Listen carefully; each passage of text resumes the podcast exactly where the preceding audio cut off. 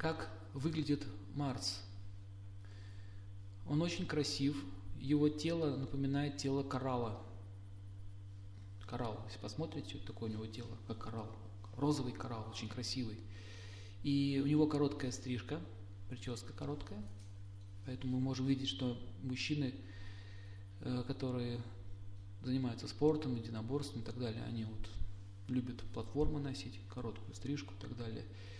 И Марс управляет мужской силой, дает мужчинам силу, как физическую, так и психическую. В одной руке Марс держит щит, в другой копье. Щит олицетворяет защиту, копье означает наказание тех, кто, кто вершит несправедливость. А что это за копье такое? Это копье не просто копье в руках дикаря, это божественное оружие. Куда направляется острие копья, там вспыхивает война. То есть это его жезл. Если э, щит направляется в сторону какой-то страны или какого-то человека, то этот человек будет непобедим.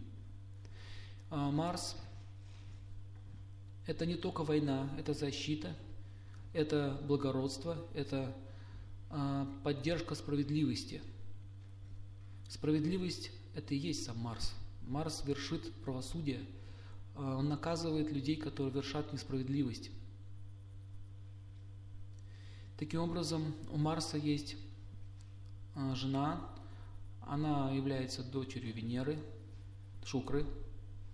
Венера, а, э, Шукра – это бог Венеры.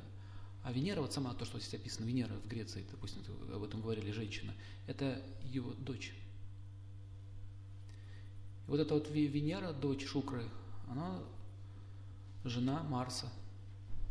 И вы можете заметить, что мужчину может успокоить только женщина, если он в гневе. И если мужчины дерутся, влезает третий мужчина, он вступает в драку, не разнимает. Но женщина имеет силу успокоить. Поэтому Венера всегда нейтрализует Марс, вы должны это понять. Венера нейтрализует Марс, а Марс нейтрализует Венеру. Они друг друга успокаивают, гасят.